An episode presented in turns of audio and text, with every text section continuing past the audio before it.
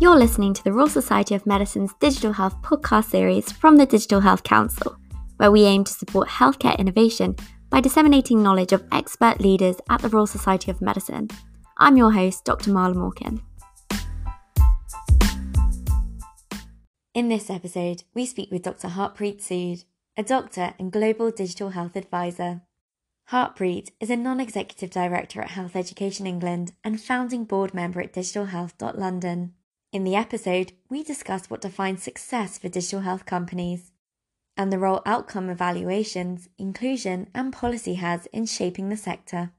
We specifically cover how trust in technologies and companies is fundamental and is being driven by a rise in the consumer approach to healthcare. All views expressed in this episode are of the speakers themselves. Enjoy! What have you seen in the digital health space? What's happening? Tell us. That's a massive question, Marla, and I don't know if I could summarize that in a few minutes. But you know, I think two things really have changed for me, which we were finding, when I say we, the health system and the NHS were finding quite hard to do at the time. One was the increasing acceptance of the use of technology, you know, so that kind of behavior mindset change, which I think it's difficult to crack because people are very, you know, used to the way they work. They're very used to how they do things, and it's hard to change behaviors very much. So that's kind of the first thing, is the increasing acceptance of the role and the use of technology. And then the second element of it is the increased perceived usefulness of technology. And again, you know, if we look at, you know, I take my general practice where I work, and the amazing ability of us through this platform called Accurex, which you might have heard about, for us to text our patients and get them in and book appointments. I mean, that was game-changing, right? Mm-hmm. And that made many people realize, actually, it's not very difficult to use technology. If technology is built well, if it responds to the user, if it is built bottom-up innovation like Accurex has, it will be used because people see the usefulness. And I think that's really been game-changing for me, because now we can really build on that, you know, because, you know, you can have incentives, you can have lots of policies, you can get everyone excited, but people are like, yeah, great, but I just need to get on with my day job, you know. But now it's like, actually, I can make my day job much better. And actually, I've seen the usefulness of it. And I think that, for me, is the most game-changing moment that hopefully we will build on as a system and do some really exciting things on the back of it. So are we going from gimmicks within healthcare, IT, digital health, into really embedded useful tools now? Are we seeing that transition happen? Yes and no. I still think yes, in the fact that, yeah, you know, we've seen the usefulness of various tools and we've used them, and no, in the fact that there's still a lack of clarity in a few elements of things. And let me expand on that. One is, you know, if we look at remote monitoring, if we look at virtual teleconsultations, i.e. videos in particular, because that's where there's been a lot of talk about. If we look at, for example, some of the current disease management platforms that people are using, yes, it's all well and good, but we don't really actually know today, do they actually really work, right? And I think that, for me, is the underlying issue with all of this, is that, you know, I'm not calling it a gimmick by any means, because I do think we need to have innovation and we need to invest in this and we need to give it a go. But we also need to be truthful and honest to ourselves in really understanding, is this actually working? And if we take the pulse oximetry example, you know, we've seen that, I've seen that, we've given it to a lot of patients, but patients are very finding it difficult to interact with it. There's obviously variation with it, with different skin colors that it's been picked up. And so that all plays into the whole evidence base, right? Is to say, well, in fact, if we do have a policy or blanket policy in this case, yes, we know it's where the trends are going, but ultimately we need to make sure it's also working and it's proving to generate better outcomes. The second element to it, which I think makes me on the no side of things, is that as we move forward in terms of looking at sustainability and how we kind of keep this going, there's no clear path to reimbursement and how we fund this at this point. You know, Germany's done a really good job in setting out its Digital Health kind of Act with its reimbursement framework, but we are still quite far behind on that front as a UK and the NHS. And I think that will play out because, again, if I was, you know, running a health tech startup and I wasn't sure where the next pot of money was coming from or there was no clear line of sight, it'd be very difficult for me to do business. And I think that poses a threat, because that means then less money going to R&D, less money going to innovation, because people are looking at other markets to sell and adopt their technology. And I think those two things will play out quite considerably on the no side of things. But yes, on the side of things, it's an exciting space for us to experiment and innovate and see what comes out of it. So off the back of that, because I love what you're saying there about the no clear path to reimbursement.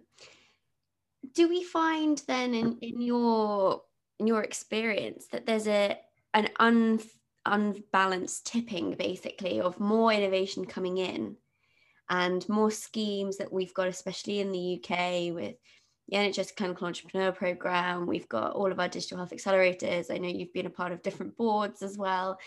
If we got more of those happening, lots of innovation coming in, but what are we seeing on the other side of it? Are they actually becoming successful businesses?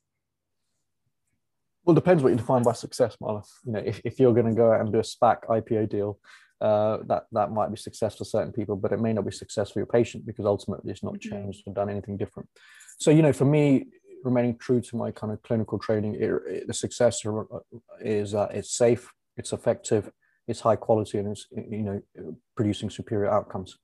And I think that is far and few between at this point. You know, I believe there are some good solutions out there, but I still believe that there's probably many more that are still on that journey. And I think we have to be honest with ourselves on that front, because, you know, if we rush into these things, it certainly destabilizes the health ecosystem. And the thing about the NHS is that, you know, a good friend and mentor once said this to me. He said, you know, NHS is like a balloon, and it's a spherical balloon. And if you squeeze one side of it, the other side bulges out. And so your job as a health leader and policymaker is to maintain the fidelity and sphericalness of that balloon, which is really interesting, because if we look at, you know, all the different channels we have now where you can access healthcare, right? So whether it's through online providers, telemedicine, 111, A&E, GP, hospital, urgent care centers, you know, this one individual can get care from like 8 or 9 different areas without actually having any impact on their health outcomes, because all they're doing is going and getting seen and necessarily just getting the medicines that they want. And so the challenge we have is, how do we bring this all together? How do we bring it together in a concerted way that allows us to maintain the fidelity of that balloon analogy, but at the same time ensuring that we are improving outcomes, improving mobility, improving life expectancy, because all these are all important things of what makes a good health system. And we have the substrate, right? We have the substrates in the NHS. We have the ingredients where we can really make it work, but it will mean consolidation. It will mean convergence of some of the programs you talked about. And the reason why we initially set out with all these programs was because we said, again, from a policy angle, is that let's release 2 dozen, 3 dozen speedboats. Let's see how the market responds. Let's see what sticks, and let's see what things work, because you have to, right? And you have to give that small amount of money. And we've seen that, right? So if I look at the NHS Digital Academy, one of the programs that I worked on and set up, you know, we've just launched our fourth cohort of applications, right? Fantastic. So that's, yeah, well, that's an example of how there was a unique need of people wanting to learn, develop, get the skill sets, get the insights, and for us backing our staff. Clinical Entrepreneur Program going through their own iteration. And there's various other programs and schemes like that. Then there's a test beds and various others. But again, some have worked, some haven't, but that's okay. That's how we think about experimentation policy. But ultimately, we have to look at it also from the flip side, in that there is now a big appetite from investors and the market to fund digital health, right? And so on that basis, we need to leverage on that, because ultimately, from the NHS perspective, if you look at valuable taxpayers' money, we shouldn't rush into buying or procuring things that we don't know what work at this point. And we should let the market decide that, because whether it's direct to consumer, whether it's people trying out in other countries or wherever it might be, and come to the NHS when you've got proven, highly effective, evidence-based solution that is producing superior outcomes at scale, that's when it becomes game-changing. And I think that's where the NHS can play a really big role in a lot of this. A lot to unpack there. Very interesting points. I've written about half a page down on my notes here about this, but I think to digest it, how do you, as someone that sits within the policy kind of space, right?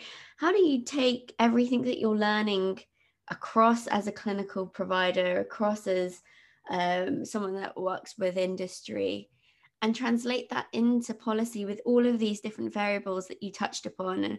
And you said the word experimental policy, and is it really challenging and difficult still, many years down the line, to understand and to put into practice digital health policy? Yeah, absolutely. And I think this is where it becomes difficult, right? Because, you've got to ask yourself what the role of policy and what the role of NHS and what the role of government is, right?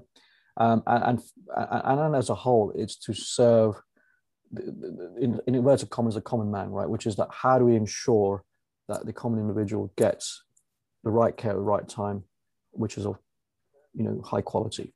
And on that basis, there's really important that you maintain a level of stability, you maintain a level of regulation, you maintain a level of ensuring that it meets the expectations of as many people as possible. And that's the principles of universal healthcare, right? That's the principles of what the NHS stands for in its values. And so it's a really difficult task to maintain that, but also at the same time, innovate and experiment, right? And that's why you need to develop these ecosystems that allow people to come in and play, but at the same time, have some controls on saying, well, we can't just, open up everything and destabilize things. We need to maintain a level of, that quality and safety that has meant that the NHS has stood around for so many years. It's 73 years that it'll be celebrating this year, which is quite a feat for a health system. And I think it will remain here for the next 73 years, I'm sure.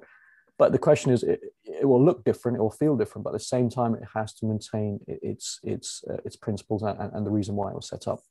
Now, but on the flip side, like I said, we've also seen this kind of huge revolution, and we're still going to be seeing an ongoing huge revolution in the role of technology, innovation, not only in care delivery, but also pharma, life sciences, biotech, and so on and so forth. But again, the challenge arises for the NHS, being a tax-funded system is, we still have to run our day-to-day hospitals. We still have to pay our workforce, which makes up about 65% of the NHS budget. We still have to run, keep the lights on of the GP surgeries. So how we maintain that and the innovation is tricky. And for me, the reason why I kind of maintain a link with and work in digital health and other places, because it gives me the look and feel and sense and help guide people at an early stage on how do we maintain to the core principles of what the NHS stands for. And obviously this is a very UK-centric view. The market is much bigger in the US or other parts of the world, and we're starting to see really interesting solutions coming out of Asia, Africa, and others where there are less well-resourced systems, and that makes you do innovation in a different way. But for the UK, certain things matter, and I think the UK is probably one of the best in the world when it comes to regulation and maintaining a high level of stability in what it does, especially for the NHS. Let's touch on that quickly, the international side of things. Yeah. Because we know that you've got a lot of experience within the international space and understanding the landscape a bit more there. Now, one of the things that I know you're really passionate about is trying to understand diversity, social inclusion, healthcare inequalities issues, and bring that into your day-to-day practice, which is completely admirable. And we all take our hats off to it because it's great to have that at top level leadership, right? My question is, have you seen, like, in our apps, in our tools and the things that we have here, we touched on the pulse oximetry earlier, is that we do have embedded, problems within our own digital health tools. Have you noticed that perhaps if they're being built in other countries, that we're not getting the same level of diversity and inclusion issues, that they're building for a more inclusive ecosystem and patient population from the start? Is there anything we can learn from the international friends? Yeah, absolutely. I think, certainly, I've always held the belief, right, that the best diabetes app, for example, will be built by a diabetic, right? Or the best kind of, blood pressure monitoring app will be built by someone who's had ongoing blood pressure issues, rather than, that's always been my hypothesis. If I take my father as an example, right, he's a, how old is now? I think late 60s, 70 probably, 70-year-old South Asian gentleman, right, who is got high blood pressure. And you know, I was talking to him the other day, and he was telling me, you know, I really struggle with a lot of these apps because, you know, I want to still eat Indian food. I still want to, you know, have a peer network with my Indian friends who have got high blood pressure, but I can't seem to find anything that does a trick for me.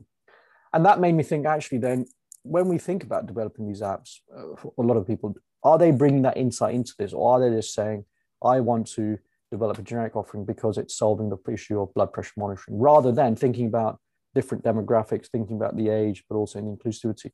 Another example, and I'll use another family member if I may. My mother-in-law, unfortunately, developed a cancer last summer, and we've been going through that journey.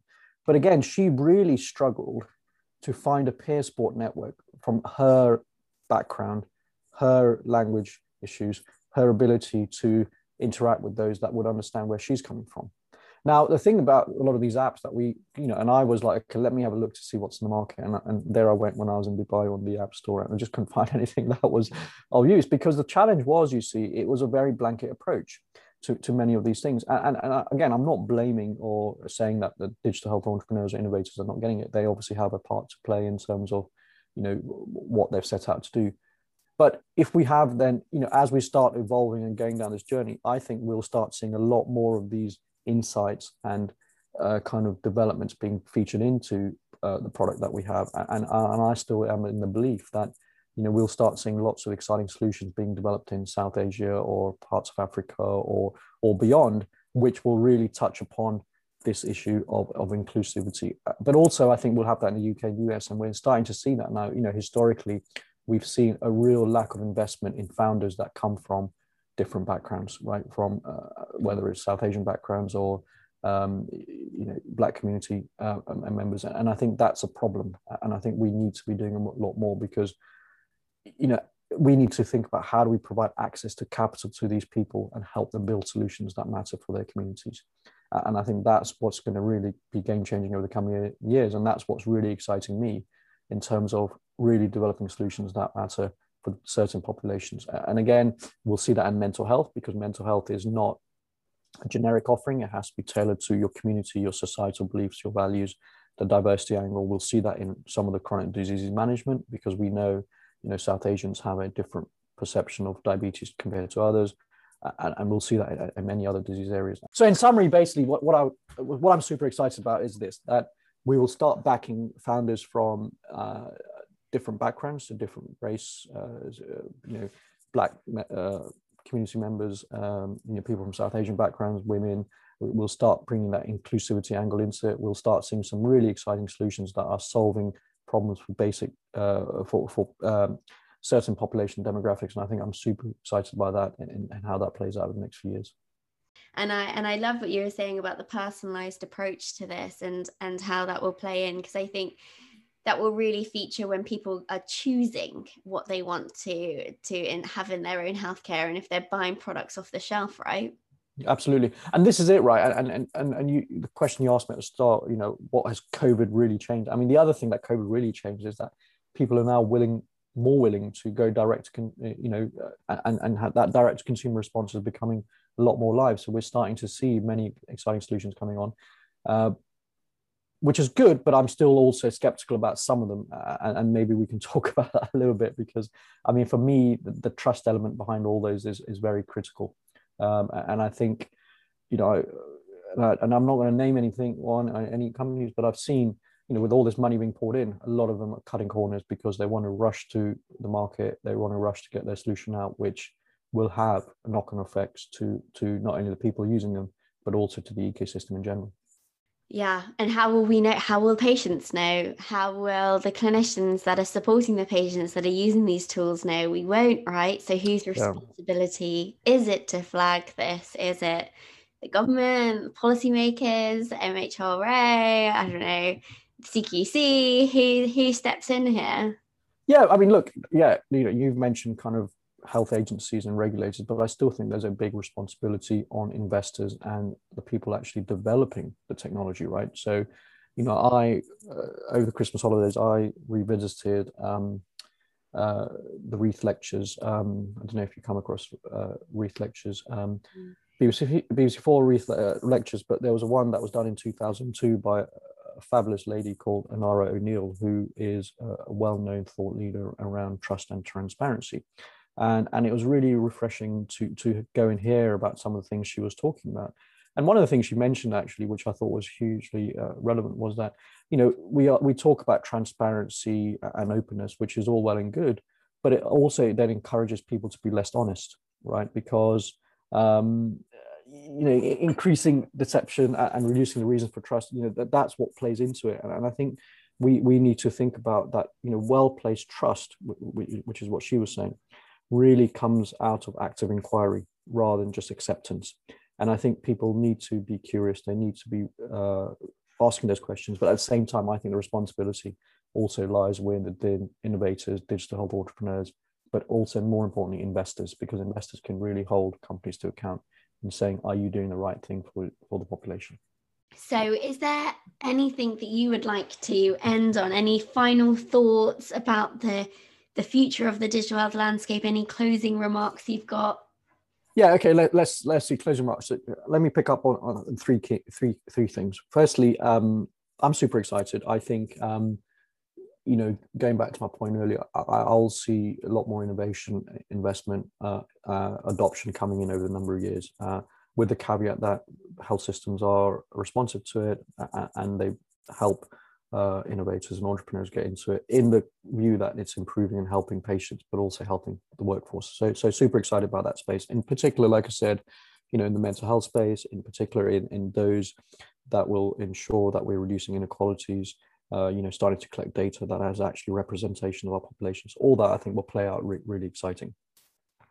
The second thing I wanted to say is, you know, building back on the trust part of it, you know, we all have a responsibility, collective responsibility to play our part. And I think if we look at the success of the vaccine rollout that we've seen, and we look at the success of how, you know, the NHS has responded to COVID over the last few months, you know, I think we're in a really exciting space to help build on that trust, to build those community relationships, to work with community leaders, faith leaders, but also think about, you know, how are we redefining and redesigning what healthcare means to people? So that big push towards prevention, that big push towards wellness, and giving people the opportunities.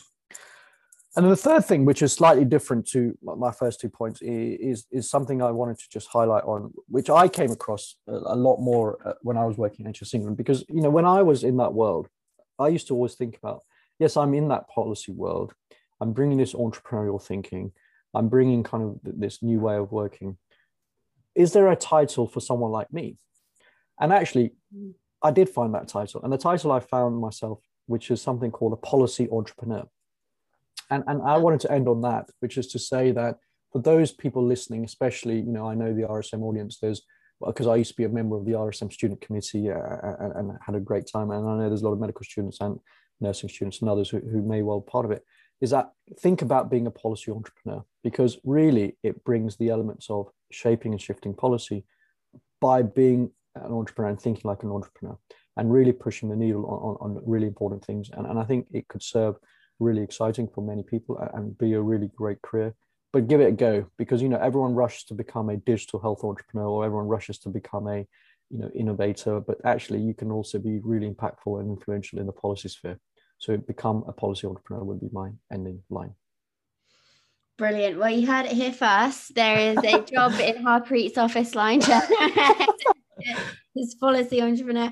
I can't thank you enough. I really hope that when things open up, we'll have you down at the Royal Society of Medicine for some more events. I know that you've been one of our biggest champions down in the Digital Health Council, which we're very grateful for. So thank you so much for your time. It's been an absolute honor to have you on, and I'm looking forward to catching up. Thanks, Marla. Great to be here. And yeah, like I said, look forward to seeing you in the RSM Buttery at some point.